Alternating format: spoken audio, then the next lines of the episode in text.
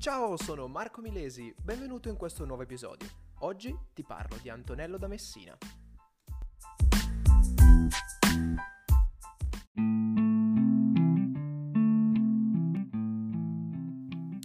Quando parliamo di Antonello da Messina, parliamo di un pittore originario, beh, facile intuirlo dal cognome di Messina, eh, in Sicilia, un pittore che si formò principalmente a Napoli, anzi si formò interamente a Napoli, dove eh, ricevette le influenze fiamminghe, che sarebbero l'abilità nell'uso della tecnica d'olio, l'abilità nella ritrattistica e anche l'attenzione ai dettagli. Opera principalmente a Venezia per un paio d'anni dove incontra Bellini e nella sua pittura fonde le influenze fiamminghe con quelle della pittura fiorentina. L'emblema della sua pittura è il dipinto San Gerolamo nello studio, è proprio il dipinto emblema di Antonello da Messina. Infatti in questo quadro raffigurante San Gerolamo all'interno del suo studio si racchiudono tutte le caratteristiche principali di Antonello da Messina. Infatti si nota chiaramente la grande attenzione ai dettagli, Basta notare il pavimento che è rappresentato in scorcio prospettico in un modo molto preciso, ogni piastrella è diversa dall'altra, tutto l'edificio che è rappresentato in modo perfetto.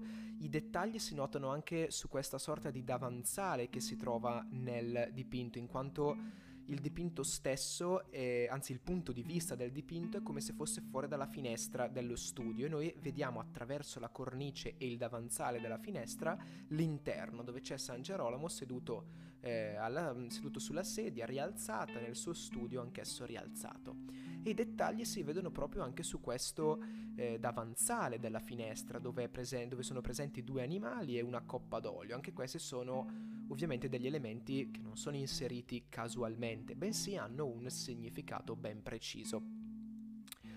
Oltre quindi all'attenzione dei dettagli si nota anche l'utilizzo eccezionale della luce, infatti c'è un lavoro di luce ed ombra, eh, luci ed ombre incredibile, è davvero ben pensata eh, la, questa, questo dipinto e la luce rende davvero l'idea di realismo, di realtà. E inoltre c'è un utilizzo sicuramente interessante e notevolmente, eh, notevolmente avanzato proprio della prospettiva. Questa, come ben sappiamo, è una pittura ad olio che ovviamente garantisce una maggiore resa dei dettagli e del colore. Passiamo ora a San Sebastiano.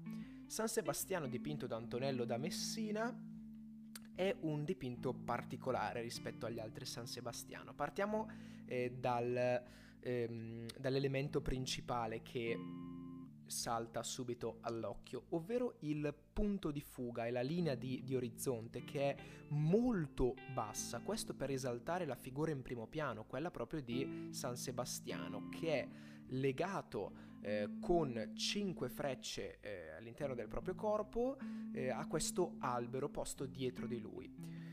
Si nota chiaramente anche qua l'uso maniacale della prospettiva, perfettamente pensata, si nota negli, negli edifici, eh, sullo sfondo e anche nelle piastrelle.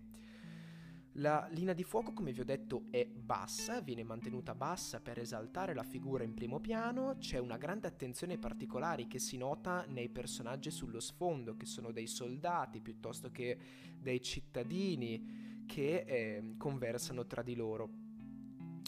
E la luce proviene da sinistra, le ombre sono, um, sono poco definite, di conseguenza non si capisce bene da dove arrivi la luce, però c'è un indizio, ovvero l'ombra proiettata proprio da San Sebastiano e dall'albero, che fa chiaramente notare come la, prospett- come la luce scusate, provenga da sinistra. Ehm, il corpo di San Sebastiano non è dipinto in modo netto e definito, bensì è quasi grossolano, questo per comunicare eh, il fatto che San Sebastiano non sia affatto sofferente, quindi non si nota ad esempio del, del sangue che fuoriesce se non qualche goccia qua e là. Non si nota mm, neanche dal viso un'espressione di sofferenza, infatti è importante l'espressione che ha sul viso, che è quasi un'espressione rilassata, di una persona che si lascia andare ehm, poiché è trasportato dalla fede, ispirato dalla fede. Passiamo ad un'altra parte della sua eh, attività come pittore importante, ovvero la ritrattistica. Nei suoi ritratti Antonello da Messina fa emergere la psicologia dei personaggi, infatti sono tutti molto espressivi. Sono rappresentati in tre quarti, quindi la posa è a tre quarti, perché permetteva di far vedere una maggiore porzione di volto. Sono raffigurati a mezzo busto, quindi il taglio è a mezzo busto, i lineamenti del viso sono ben precisi e dettagliati e lo sfondo è sempre e costantemente nero per far risaltare la figura e i dettagli. Vediamone un esempio, la Vergine annunciata. È forse l'esempio più lampante di tutte le sue abilità, eh, sia di pittore che di innovatore. Infatti è la raffigurazione classica della venuta dell'angelo, però sotto forma di ritratto della Vergine.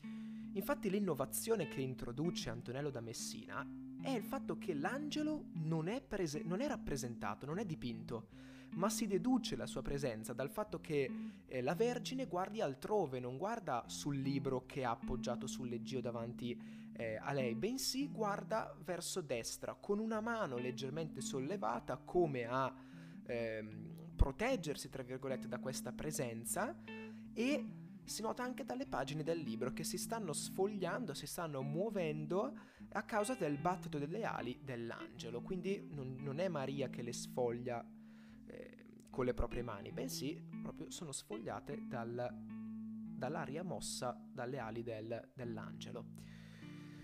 Come sempre c'è una grande attenzione ai dettagli che si nota particolarmente nel leggio, dove si eh, vedono addirittura i buchi dei tarli, giusto per farvi capire quanto è dettagliata la raffigurazione.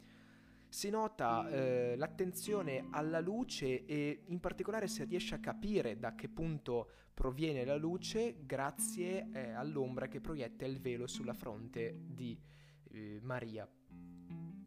Quindi questo era tutto per Antonello da Messina, quindi abbiamo visto suo, le sue opere principali, poi abbiamo visto la ritrattistica con la Vergine annunciata. Grazie mille per avermi seguito in questo episodio, ci vediamo nella prossima puntata dove parleremo di Giovanni Bellini. Ciao!